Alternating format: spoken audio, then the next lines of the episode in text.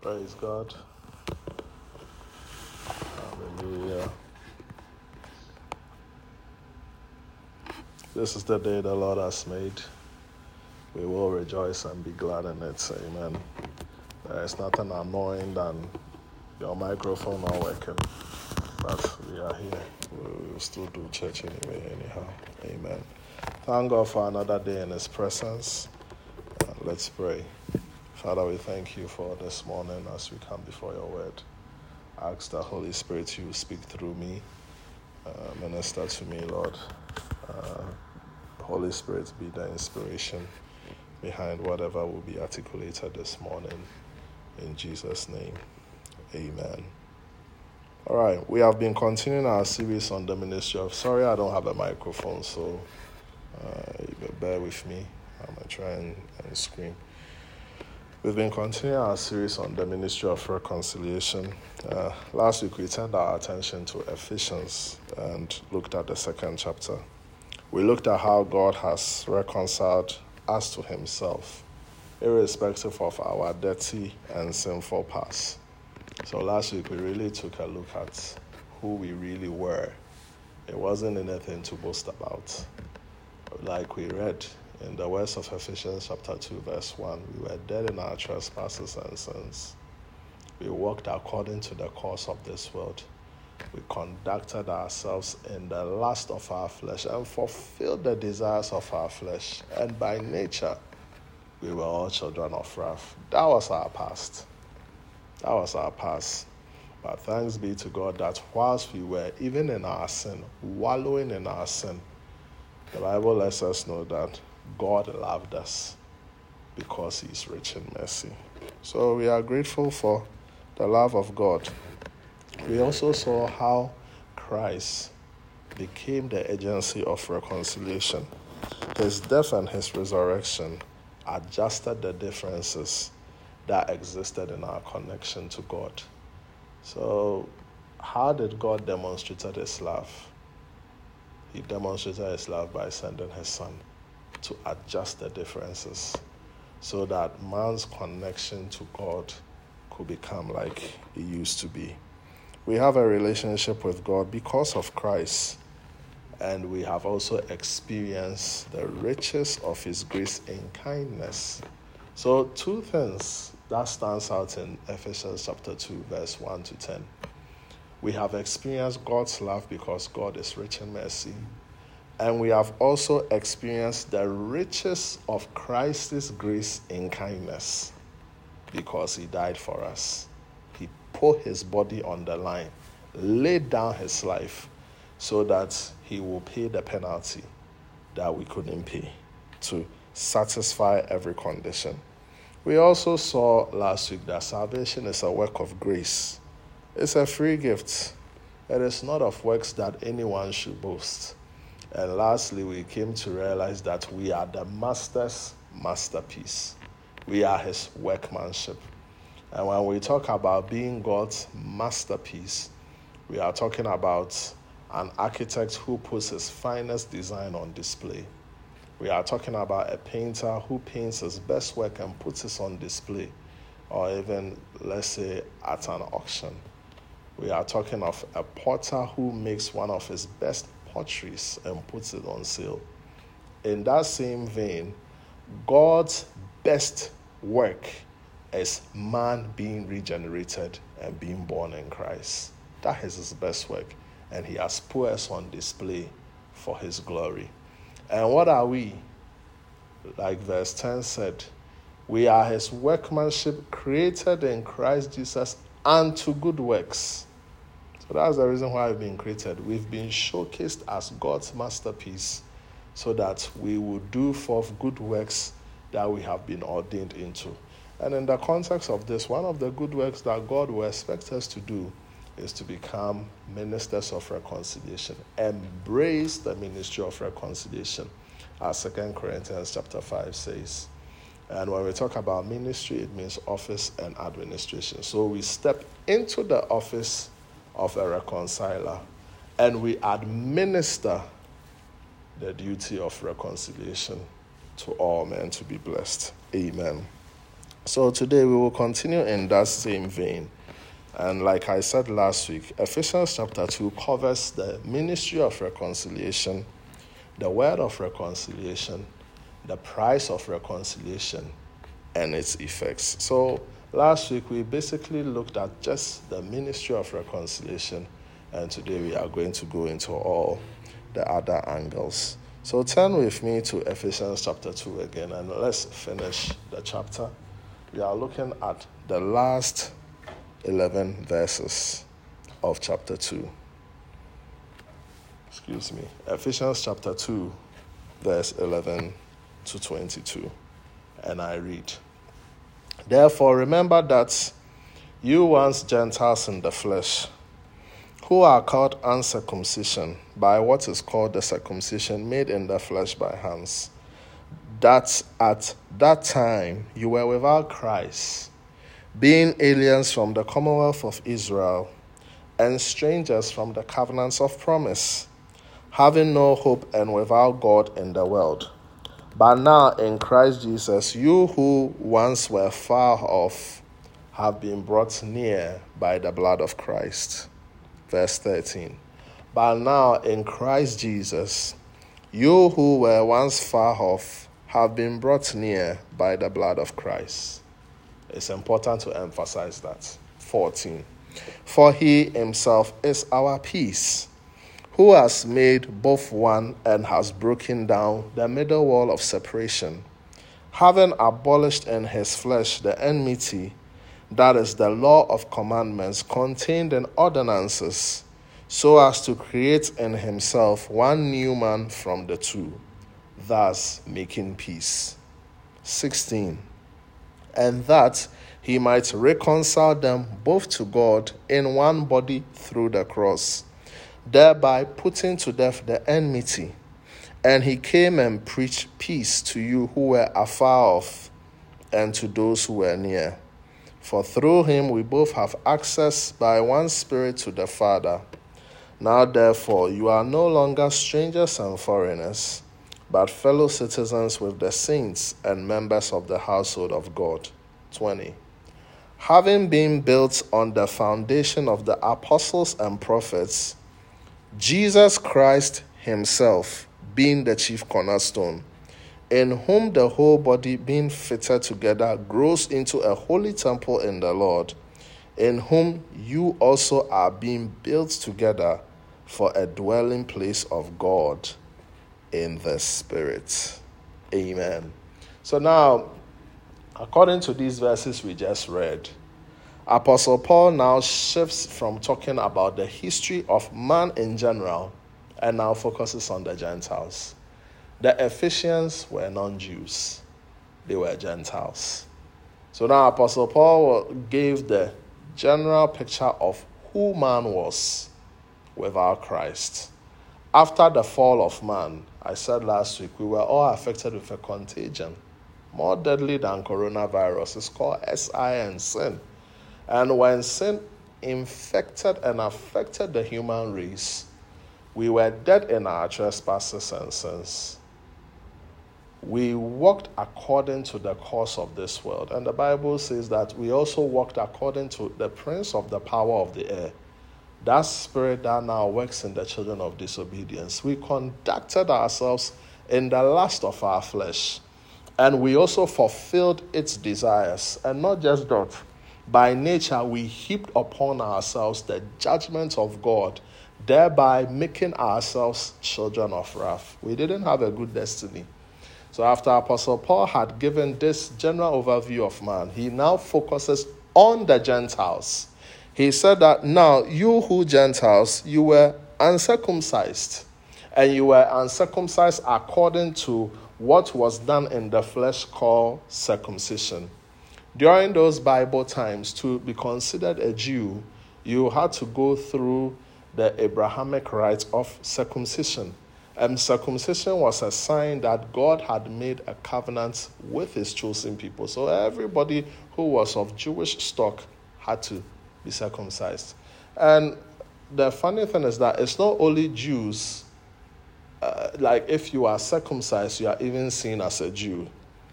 During those times, you, you, you had to be recognized as a Jew by your father's lineage, not by your mother's lineage. So if your mother was Greek or Gentile, and if, if your, if your, I'm sorry, if your mother was Jewish and your dad was Greek or Gentile, you are not a Jew. So it doesn't even matter if you even do the circumcision, you are not seen as a Jew. And in the eyes of Jews, being a real Jew is a Jewish man and a Jewish woman marrying, and you coming out of that union. It's not half and half. They, they don't consider you a Jew. So even if you go through the rite of passage. And those days, if you are uncircumcised, it had a spiritual implication. It means that you were not part of the covenant of God. It means that you were not part of the country of Israel. It meant that you didn't have the blessings of Abraham, their father. And, and it also meant that you were a paganist. And that's how they will see you. So, um, Apostle Paul was letting the Ephesian church, who have now been washed by the blood of Christ and who are now considered their own, he said, Let me just draw you back to your past. Every now and then, when we come to church and we have accepted Christ, it is good to reflect because when we reflect, it lets us value and appreciate how pricely our salvation is. I feel like sometimes the people who tend to take salvation for granted are believers. You know, sometimes we look at it like it's free grace, and and we, you know, we get so indoctrinated in church, church world, and church culture, not valuing the relationship we have with God, not valuing the relationship we have with the Spirit, and then it becomes mundane. So every now and then, Apostle Paul needs to draw their mind back, and he said that you were uncircumcised. Not just that you didn't have Christ; you were without Christ. You were without Christ. You were aliens to the commonwealth of Israel. You were strangers to the covenant of promise. And what was the covenant of promise? That out of Abraham there is going to be a seed or the seed. Who is Jesus? He will come and deliver the world from sin, a Messiah. That was the covenant of promise that the Jewish people really held on to. Now, if you were a Gentile, you were, you were a stranger to this covenant of promise. They were without hope. Hope, in this sense, meant that they didn't have a future. And a Gentile dies, he will go to hell by birth, by lineage. It's no hope. You are hopeless. And you are without God. Because in the Old Testament, God came for the Jews. And there was a reason why he came for the Jews. So after Apostle Paul outlined this, he said, But now in Christ Jesus, you have been brought near by the blood of Christ. We are thankful that reconciliation had an inclusion plan for non Jews. A Gentile or a non Jew is anybody who is not a Jew, as simple as that. And thanks be to God that this Christianity that we find ourselves in, it is not just a Jewish culture, but it's a human culture because when Jesus died, he abridged the differences, he adjusted the differences that when, you, when God looks at man after his son's death, he doesn't look at a Jew from a Gentile, but he rather sees one human race who have been washed by the precious blood of Christ, especially if one makes a concerted effort to receive Christ as his Lord and personal Savior. Reconciliation came at a price. And like I said, this, this chapter addresses the price of reconciliation. Reconciliation came at the price of blood, and it was the blood of the Son of God. That was the price. So we have to value our connection to God because it came at a very costly price. It came at the shedding of someone's life so that a Jew and a non Jew, there will be no difference between the two of them. And the, the interesting thing is that when Jesus was on the cross, he became our peace so that relationships between our fellow men can be bridged.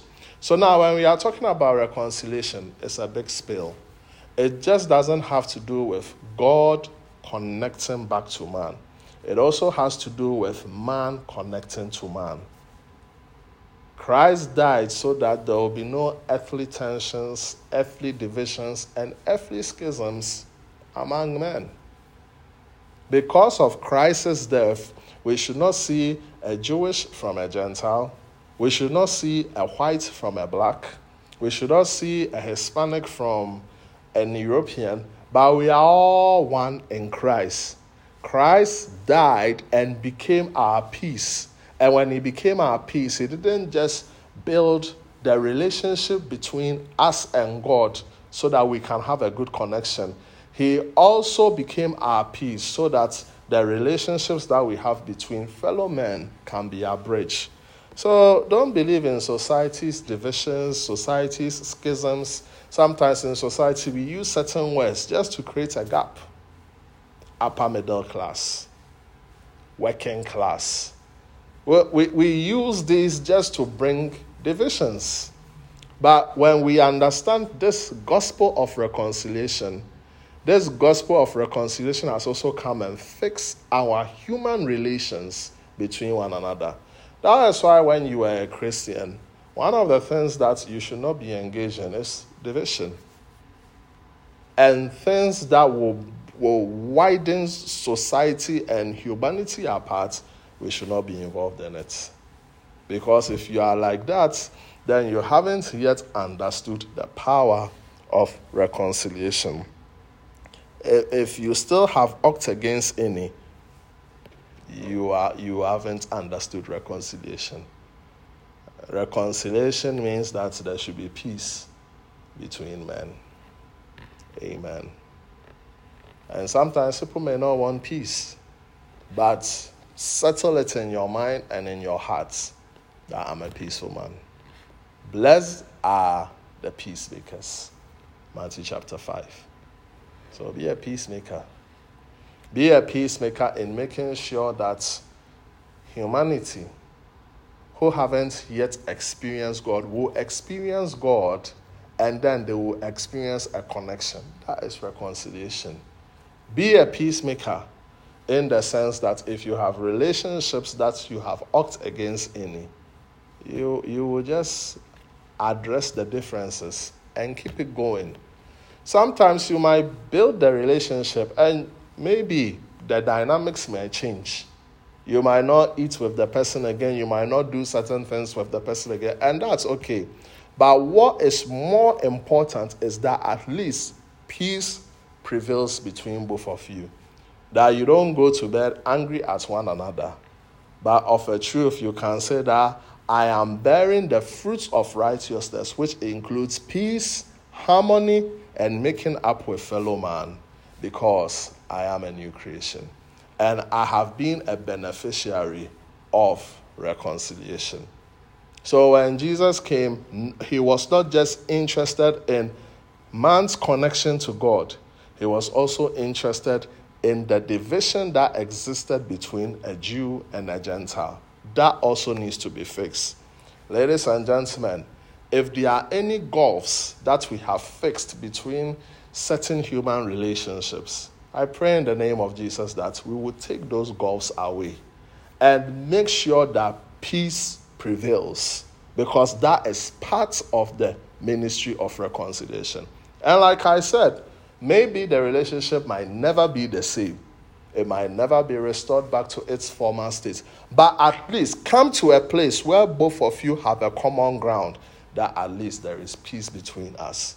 Because I am a Christian. I choose to be a Christian.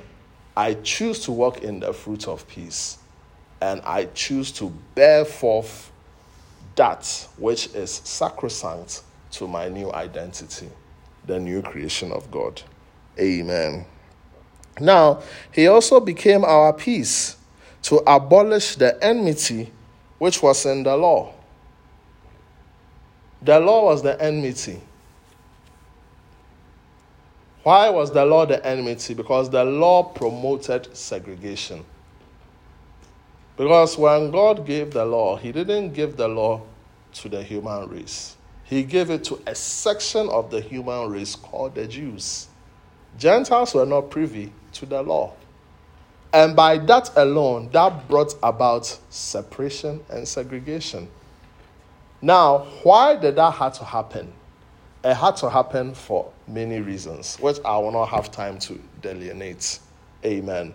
But the law promoted segregation. It promoted segregation because it's we, the Jews, we are the ones who have been chosen. We, the Jews, we are the one who have received the law we, the Jews, we are the one who have received the blessings of God. We, the Jews, we are the one who walk in the blessings of our father Abraham. And they did this at the expense of the rest of the world.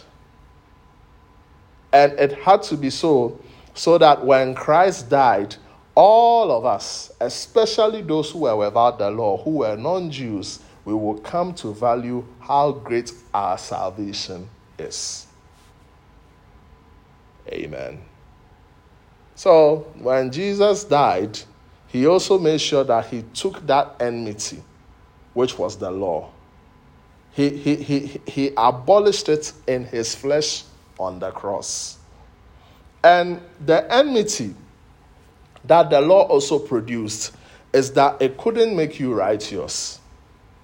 Jews, there was nobody who was made righteous by keeping the law.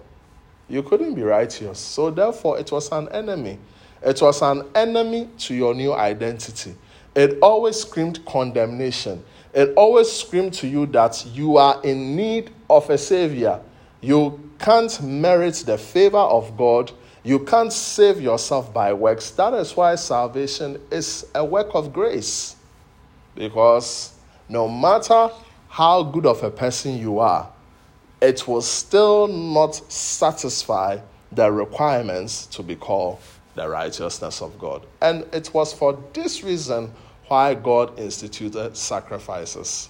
Because if He hadn't instituted sacrifices, the Jewish people would have definitely been finished by the time Jesus would have come on earth. Because the law was a teacher that pointed them to the error of their ways and that taught them that you need a savior, you have limitations. So, for this purpose, the law was also an enemy. It was an enemy because nobody could score the points of righteousness with God. We've all been accredited righteousness because of Christ who died on the cross and satisfied the penalty and fulfilled every condition that today you and I will not walk condemned, but when we receive Christ, we will experience the gift of righteousness and we will experience liberty in our worship. We will have that liberty in our expression to, to worship God. Amen. Jesus became our peace for both Jews and Gentiles, as we have looked in the scripture that we will be one and we will be connected to God in one body through the cross. So, when Jesus was being nailed on the cross, a chain of events to our advantage was taking place. And one of them was that we will have a deeper connection to God. Now, mind you, the Jews were given the law, but the Jews were not connected to God. They didn't have access. And as we read in the, in the scripture, the Bible lets us know that we now have access by one Spirit, both Jews and Gentiles. Jews didn't really have access. They had access to the laws of God, but they didn't have access to the Father. The Jews always needed intermediaries to go on their behalf. That is to have access to God. They needed the priest, they needed the prophets, and at times they need a king who is godly. Without these, it's very difficult to just go into the courts of the Lord to have access. No way, you can't have access. Even during the temple worship, to go into the Holy of Holies where your sin will be forgiven. It was just once a year. And it wasn't even done by the Levites, it was done by the high priest, just the senior man. So just imagine such a rigid, dogmatic service All this had to happen so that when Christ died and he took away all these stampedes and all these blockages, we will appreciate our service to God. So even though the Jews had the law, they were not better than the Gentiles. They were not better than the Gentiles because they were not made righteous through the law. They were not better than the Gentiles because they did not have access to God until they appointed an intermediary. But today, thanks be to God that when Christ died on the cross, he broke all these barriers, all these blockages, so that we all can have access to God by one Spirit. That is the effect of reconciliation. That is the power of reconciliation. And we came to realize the message that Jesus preached. He preached peace. That is the word of reconciliation. So when we read Second Corinthians chapter 5, which lets us know that we have not just been given the ministry of reconciliation, the word of reconciliation has also been, has also been delegated to us. What is the word of reconciliation? Is peace. And what is peace? Peace meaning that Christ has died on the cross. And he has died on the cross for the sins of this world. So that God will have connection back to the world. He is reconciling the world back to himself through his son Jesus. That is the gospel of peace. No wonder when you read Ephesians chapter 6, verse 15, one of the weaponry of the believer is called the shoes of the gospel of peace. The gospel is peace. It's peace in the sense that we have to promote the death of Christ, the resurrection of Christ, because it's true that, that all differences have been adjusted, that we can now have a connection to God. And the world needs to know this. The world needs to know this, especially our unchurched friends, our unchurched family members, people that we know who we are not so sure of their faith and their standing. They all need to know this news that Christ has died, and when he died, he died for the sins of the world so that you and I can be reconnected to God. This is the message. It is called peace. And this was the message that Christ preached. And when he preached this message, the Bible lets us know that we are no longer strangers and foreigners, but we are fellow citizens with the saints and the members of the household of God. Who are saints and members of the household of God? Believers. So, Apostle Paul is saying that now that you have uh, experienced your newfound faith, you are just like us. So we are not just fellow citizens, we are also saints. Saints means a chosen one, and we are also members. During the Old Testament, people who could call themselves saints were Jews. Psalm 50, verse 5, David said, Gather my saints together who have made a covenant with me by sacrifice. It was exclusively an, a, a title for the Jews. But when Jesus died, and when he broke down the middle wall of separation, and when Jesus preached peace, he proclaimed peace that now we have become part of the family. Now that we are near the, the, the, the, covenant of promise, we are near the commonwealth of Israel. We have a destiny, we have a hope. Now that we have experienced all these things, it's important for us to know the effect of the message of peace. Christ preached peace. And this peace is that we have experienced all these blessings as a result of God reconciling the world to Himself. And, ladies and gentlemen, people need to know this message. It's a message that needs to be championed abroad it's a message that we should not be shy in delivering. We have to let people know that God is reconciling the world to Himself. Let that person who is on drugs know. Let that person who is searching for truth through different religions, let that person whom society has tagged a bad person, let them know. Let that person who is looking for satisfaction and life's fulfillment. This is what can bring you fulfillment. This is what that, that can bring you satisfaction. Peace. Understanding that God has forgiven you of your sins. He sent his son Jesus to come and die for you so that you can have connection to God. Because when you have connection to God, it's through that that all your desires will start to experience real fulfillment. No wonder when Jesus came, when he fed the 5,000 in John chapter 6, he said, I am the living bread. If you eat of me, you will never be hungry again.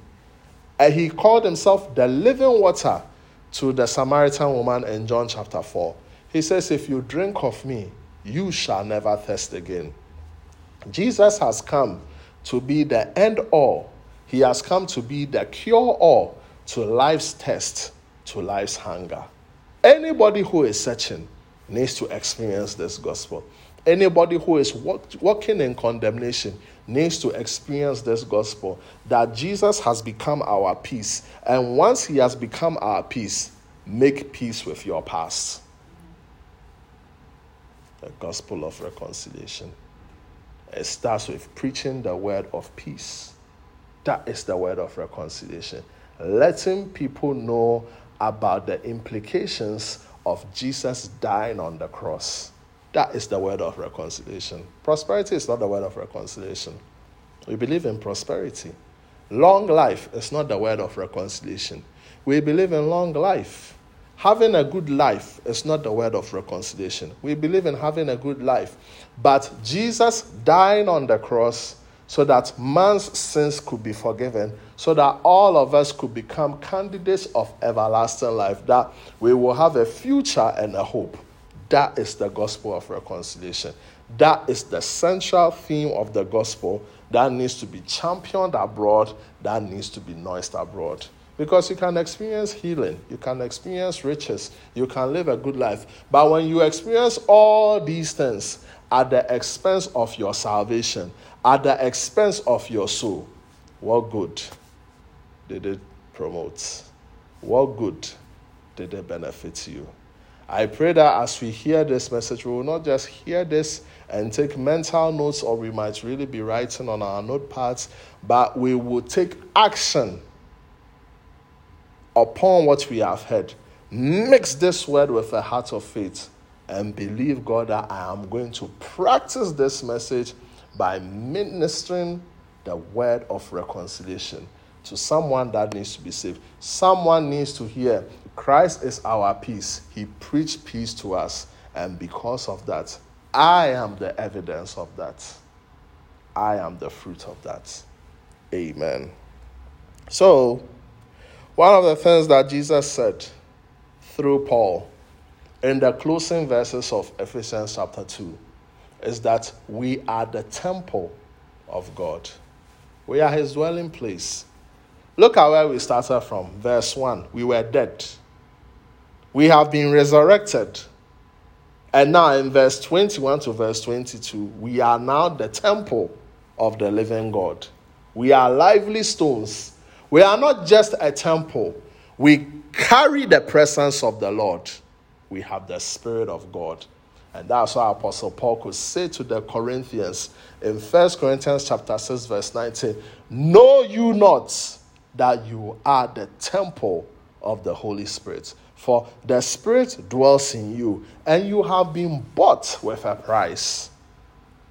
So we were dead in verse 1, and through a sequence of events till the end of chapter 2, look at our glory, look at our ending we have been made temples of the living God.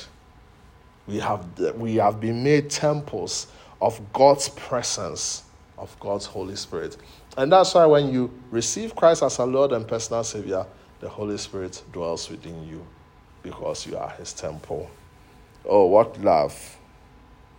So in Ephesians chapter 2, we have covered grounds on the ministry of reconciliation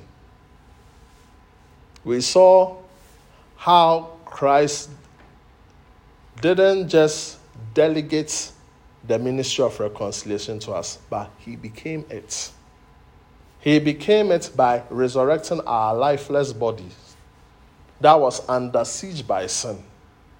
He resurrected our bodies that we could now experience hope. He resurrected our bodies so that now our lifeless, dead body that was having pleasure in sin could now be awake to the things of God, could now enjoy a deeper sense of connection to God. Christ became the agency of reconciliation by participating in the ministry of reconciliation. We who were dead in our trespasses and sins. Now we read today that we have been brought near by the blood of Christ. We are not afar off. Not just that, we have access to the Father by one Spirit. That is the ministry of reconciliation. We have looked at the word of reconciliation, which is the gospel of peace. And the peace is Christ has made peace with our past by dying on the cross for the sins of the world, that we can now have a connection to God our Father. That's the gospel of peace, which is the word of reconciliation. We've looked at the price of reconciliation. The price of reconciliation is it came at the expense of someone's blood. It came at the expense of a life being shed so that all of us could have a better hope.